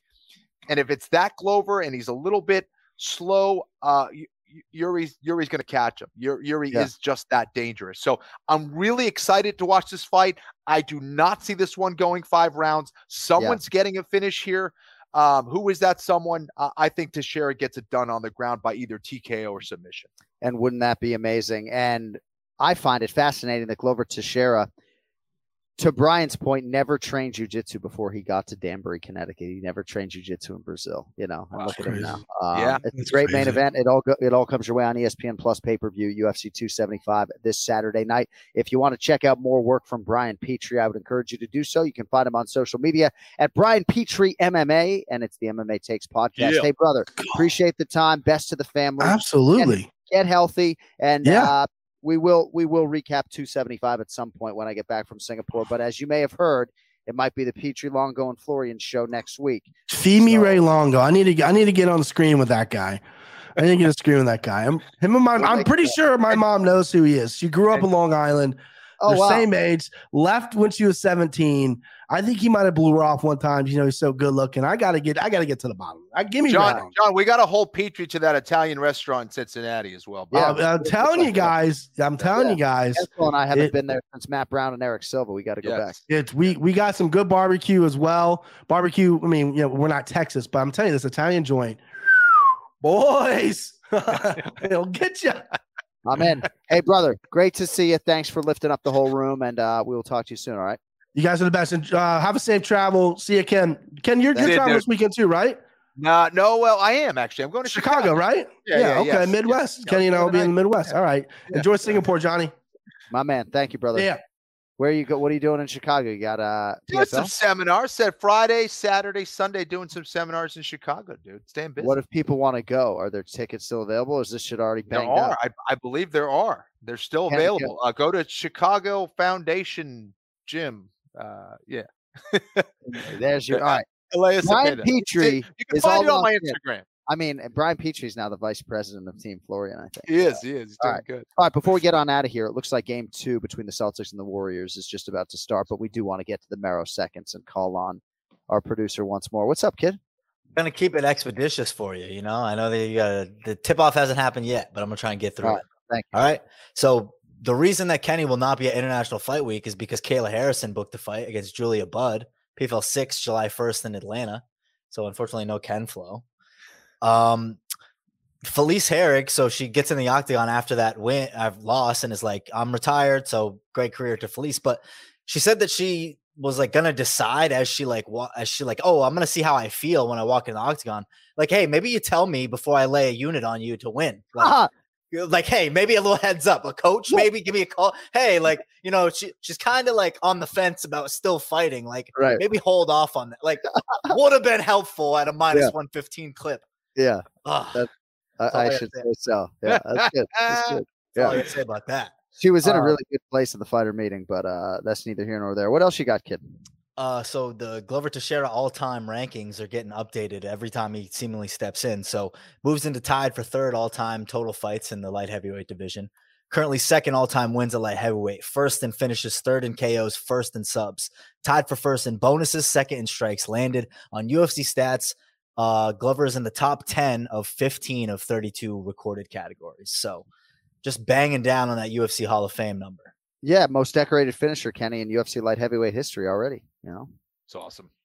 Hey Cody, if, if you need a place to stay, dude, if you lost all your rent money, you let me know. You can stay at my place. We got Nah, dude, there's a golf course there too. get kicked out, you're homeless. Let me know. Oh my yeah, God, sleep with yeah. the dogs. That'll be great. Yeah. that fucking palace in Charlotte, North Carolina, with the fucking jujitsu gym. Can I at Yeah, least right. get a would be- private? Can I, I- get a picture of the jujitsu closet, Kenny? Can you send me a picture of the jujitsu gym. Well, the thing is, I can't sleep inside until I get at least a stripe. So it's like until I can defend, I'm gonna have to get choked out like 50 times before I can even get in the house. Oh man. Uh, updated youngest champ ever ranking. So Jon Jones was 23 at the time of becoming champ. Erin Blanchfield just turned 23. So I'm not sure how the days line up, but doesn't seem like it's just going to make it happen. So the number one now was Mohammed Mokaev, 21 years old, July 30th, 2000. There was a Pixar movie released between their two birthdays. Do you want to guess what that Pixar movie was and feel old? no, no. it made me feel old. Uh, Toy Story 2. It wow. was released in 2000 between their two. I've uh, started writing birthdays on my fighter cards just to make myself feel worse. You know, yeah, this fighter was born in 1999. You know, Yeah, I had already like started killing myself, right, in terms of like ruining. my John's banging I mean, I- Mickey's duct tape 40s to his hands. He's like, Oh. kids being born. Hell of a life. God. Uh, Uh, last but not least, Patty Bergeron wins his fifth straight, or not straight, fifth uh, record Selke Award uh, by the largest margin in his career. And then last night he shows up at a local MMA event by uh, Cage Titans, I believe it is. Cage Titans. Patrice in Bergeron, Mass. Ken Flo, uh, the the the Boston Bruins uh, future uh, Hall of Famer. Yes. Oh, I've oh I've met him. yeah. So he was at an MMA event last night, Cody. Right? That's awesome. a big MMA guy, apparently, big MMA fan. And so that just leads me to say if there's any Boston sports athletes that listen to the Anik and Florian podcast, it's an open invitation. Just give us a DM, Yes. hit up Jon. You can come on Patty Bergeron. You can come on the podcast Oh. while you decide whether you're going to come back awesome. and win us a Stanley next year. Let's That's all I'm saying. New York, kick rocks. We don't fucking want you. There you go. Let them have it. I love it. Yankees suck. Anik, what are the standings? Did Cody doesn't Cody doesn't bring any standings No, we- between we're me gonna- Petrie? What's I'm going gonna on? we're gonna get to the bottom of that. Will Berger is on it. He has reached My out. We just uh, got to figure out if we're gonna backtrack several weeks or figure it all out. By the way, Cody, do you know what the Selke Trophy is for? Because he's won it five times. It it is is for the- Yeah, I know. Do you want me to All right, answer? Or good. you want Yeah, no, go ahead if you got it. is the best defensive forward, the best all around forward in hockey, essentially. Yeah. Yeah, it's uh it's a it's a great award, and he's now won it five times. All right, we got to get the fuck out of here, huh? Um, remember the show with Belal Muhammad and Jason Anik coming up Thursday on this very channel, AnikFlorianPodcast.com for all of your merchandise needs. You got a promo code, Cody? You got a promo code. Got 15. Fam 15, 15% off your entire order. Uh, the Longo Culture shirts are uh, being printed as we speak. Uh, one more sleep merch at millions.co and kennyflorianmartialarts.com for all of your jiu-jitsu needs. He'll be in Chicago, so maybe uh, maybe he'll provide further clarity on his Instagram page you can find at Kenny Florian. Thank you to our guests, Ray Longo, Brian Petrie, our producer is Cody Merrow, and thanks to every last one of you for listening, for watching, for subscribing. Uh, let's keep this train going for Ken Plum, Jon Anik. Enjoy UFC 275. We'll talk to you from Singapore and then next week on the other side. Thank you all. Yo later.